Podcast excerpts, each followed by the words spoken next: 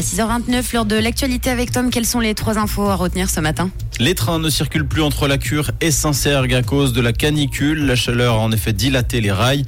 Des travaux sont actuellement menés. Un service de bus a été mis en place jusqu'à jeudi soir.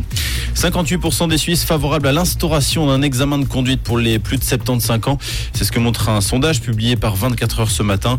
Actuellement, aucun examen n'est obligatoire en Suisse. Le conducteur de plus de 75 ans doit seulement fournir au canton un certificat médical d'aptitude. Londres, capitale des vols de montres de luxe. Selon la RTS, une centaine de Rolex et une cinquantaine de Patek Philippe sont volés chaque mois. Une patrouille spéciale de 40 agents a été mise sur pied à Londres. Rouge, là tu reviens à 7h. Rouge